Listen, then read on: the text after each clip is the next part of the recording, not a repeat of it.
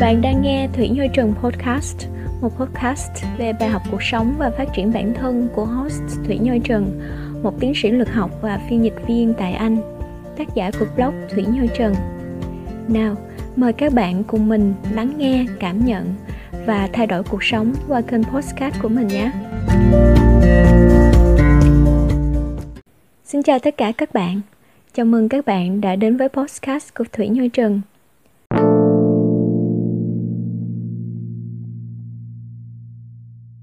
Chúng ta, những người là du học sinh hay là những người sống xa quê hương, thì cái việc mà chúng ta lăn lộn với cuộc đời cơm áo gạo tiền hay là mưu sinh thì nó đã trở thành một cái vấn đề rất là quen thuộc đối với những người sống xa quê hương. Mỗi bạn du học sinh thì có thể là chúng ta sẽ có những cái trải nghiệm khác nhau. Mình muốn chia sẻ đến mọi người về một cái trải nghiệm của mình. Đó là bài học cuộc đời của mình bắt đầu từ 50 pence quý giá. Thế thì câu chuyện nó diễn ra như thế nào? Mình xin mời tất cả các bạn cùng lắng nghe với mình trong tập podcast ngày hôm nay nhé. 50 pence đắt giá nhất. Bài viết của tác giả Thủy Trần được đăng trên Thủy Nhoi Trần blog vào ngày 25 tháng 1 năm 2021. Mời tất cả các bạn cùng lắng nghe. Tôi luôn khuyến khích các bạn trẻ hãy cố gắng học tập để một ngày nào đó có điều kiện, các bạn nên đi du học và bước ra thế giới bên ngoài để khám phá thế giới, khám phá bản thân, thay vì nghĩ đến việc kết hôn và có một mái ấm khi còn quá trẻ. Hy vọng câu chuyện về 50 pence đắt giá nhất của tôi sẽ làm các bạn hiểu thêm vì sao các trải nghiệm du học lại giúp mình trưởng thành hơn rất nhiều.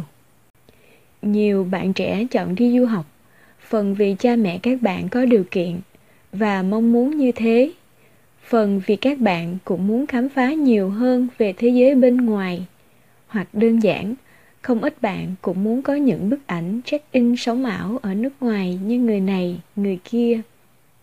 Nếu nhà bạn có điều kiện và ba mẹ bạn có thể hỗ trợ bạn về mặt tài chính để đi du học, hiển nhiên điều đó không có gì sai, nhưng tôi vẫn thường nói với các bạn rằng khi bạn đã 18 tuổi thì bạn nên cảm thấy xấu hổ mỗi khi chìa tay xin tiền của ba mẹ.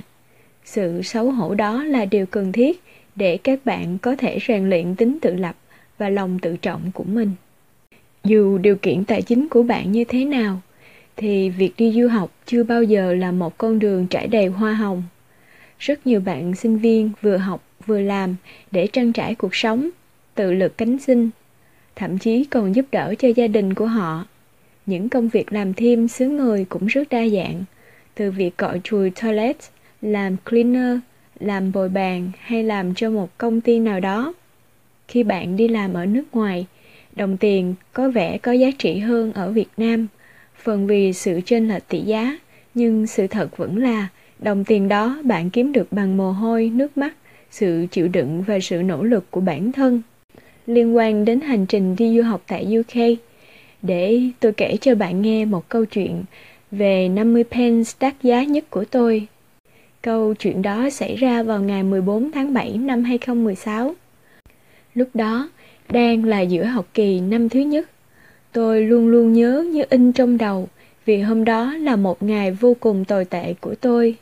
Hôm đó, tôi có đăng ký một buổi học tập huấn luyện ở trường đại học lúc 10 giờ sáng. Buổi tập huấn dành cho các sinh viên muốn tìm hiểu sâu hơn về cách phân tích dữ liệu trong nghiên cứu.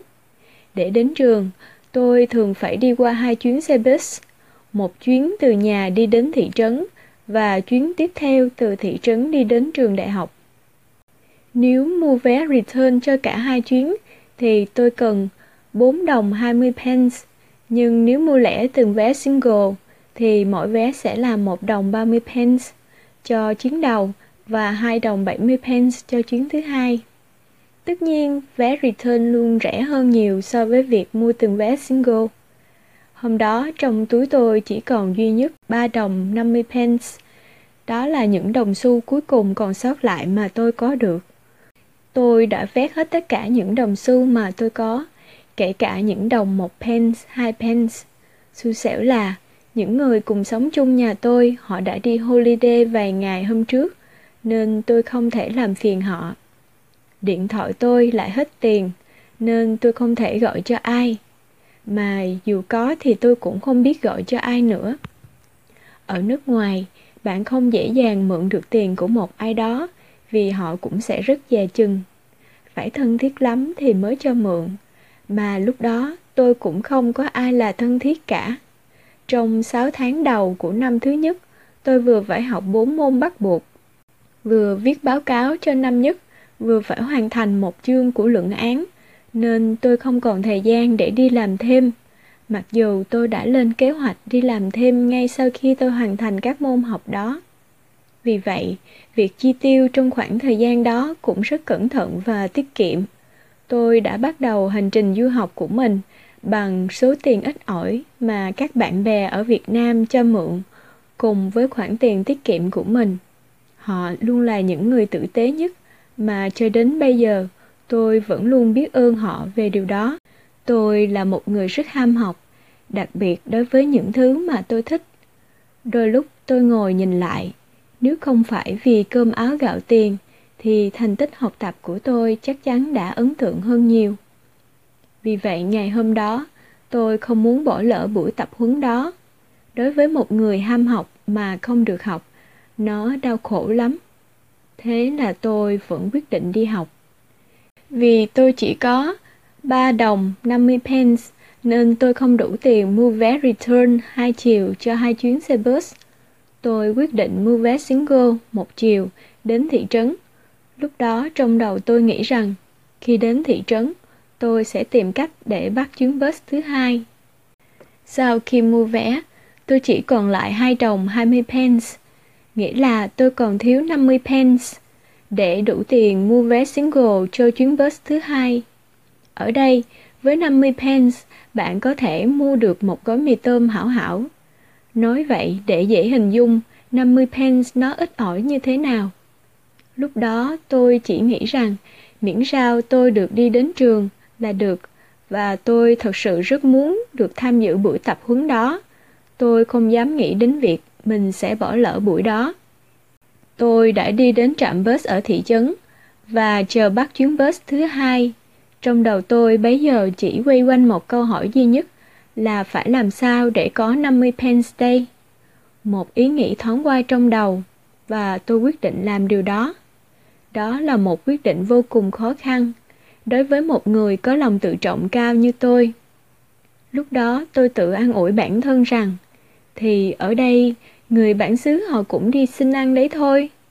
Họ ngồi đầy ngoài đường, không có gì phải xấu hổ cả. Tôi lấy hết can đảm, tiến lại gần một người đàn ông trung niên đứng gần đó. Ông ấy đang nghe điện thoại. Tôi đưa mắt nhìn ông để ra hiệu rằng tôi muốn nói chuyện với ông. Đợi ông ấy nói chuyện điện thoại xong, tôi cố nở một nụ cười thật tươi để chào ông. Ông ấy cũng cười lại một cách xã giao. Tôi bắt đầu nói: "Xin lỗi ông, tôi đang cần giúp đỡ.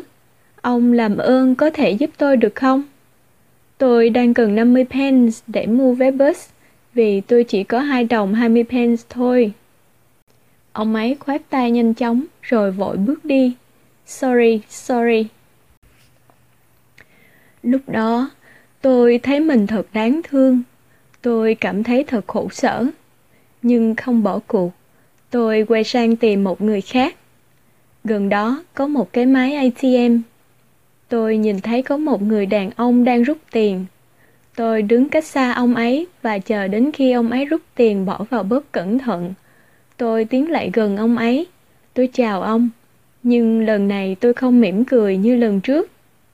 Tôi hỏi ông ấy liệu ông có thể cho tôi mượn 50 pence không? Vì tôi không đủ tiền mua vé xe bus, tôi chỉ có 2 đồng 20 pence. Lúc đó, ông ấy nhìn xuống tay tôi và thấy tôi đang cầm những đồng bạc lẻ.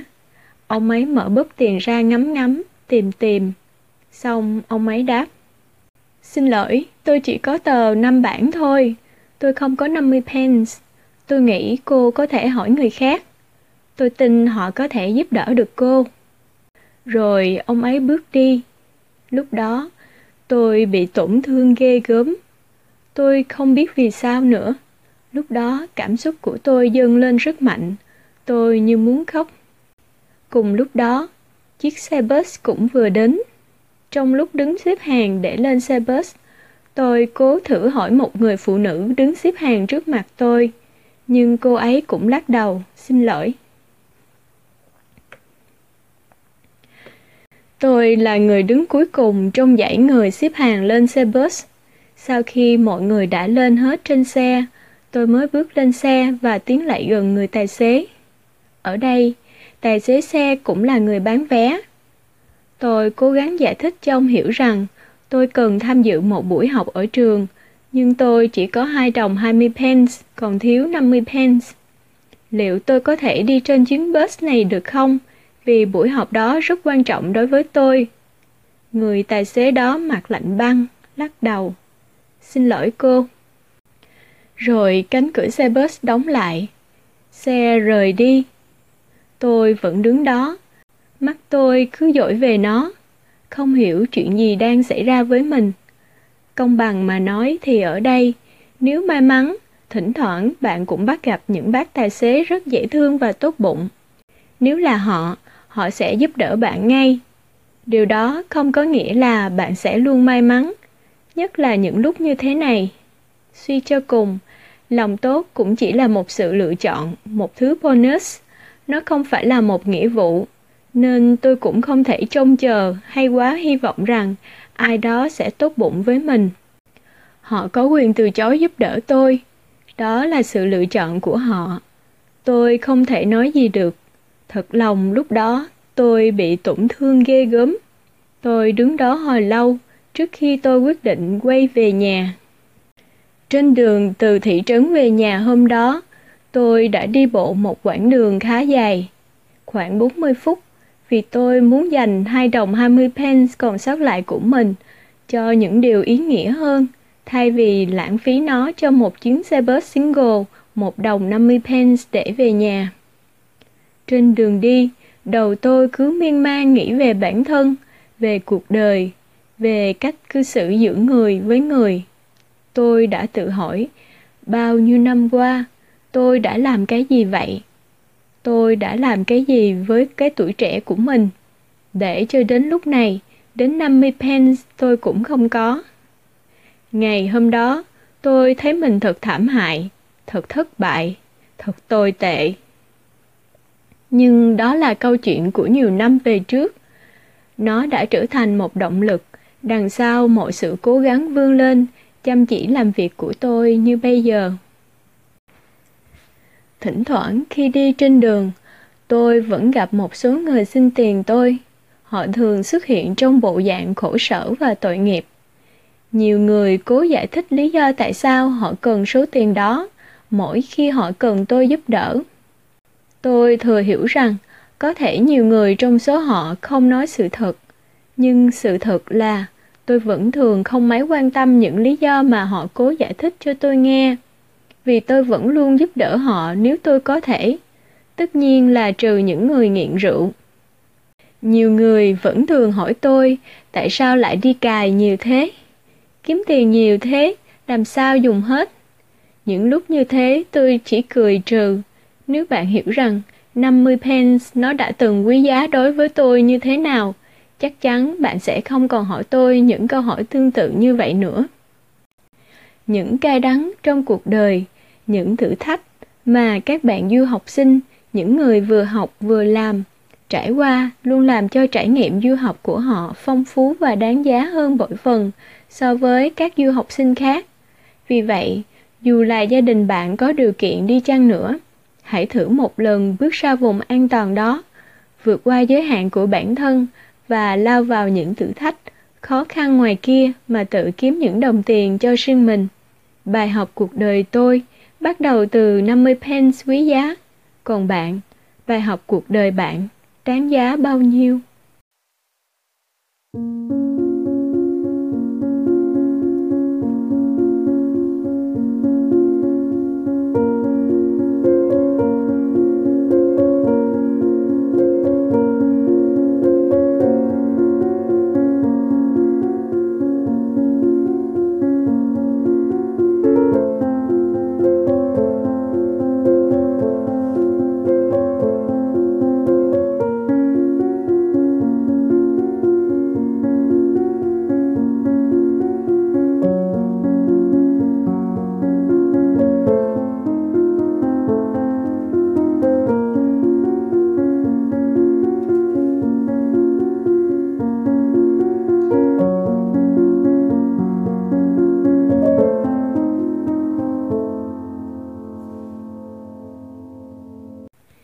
Các bạn vừa nghe xong bài viết 50 pence đắt giá của tác giả Thủy Trần được đăng trên Thủy Nhoi Trần blog vào ngày 25 tháng 1 năm 2021.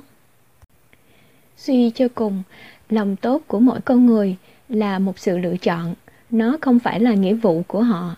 Chúng ta không thể nào trông chờ hay quá kỳ vọng rằng một ai đó sẽ tốt bụng hay giúp đỡ mình. Vì vậy trong cuộc sống khi chúng ta gặp khó khăn nhưng không được giúp đỡ thì đó cũng là một loại động lực để mà chúng ta có thể vươn lên, cố gắng nhiều hơn trong cuộc sống của mình. Đó cũng là thông điệp mà mình muốn gửi đến tất cả các bạn qua bài viết ngày hôm nay. Cảm ơn tất cả mọi người đã lắng nghe tập podcast này của mình. Chào tạm biệt mọi người và mong sớm gặp lại các bạn trong tập podcast tiếp theo của mình.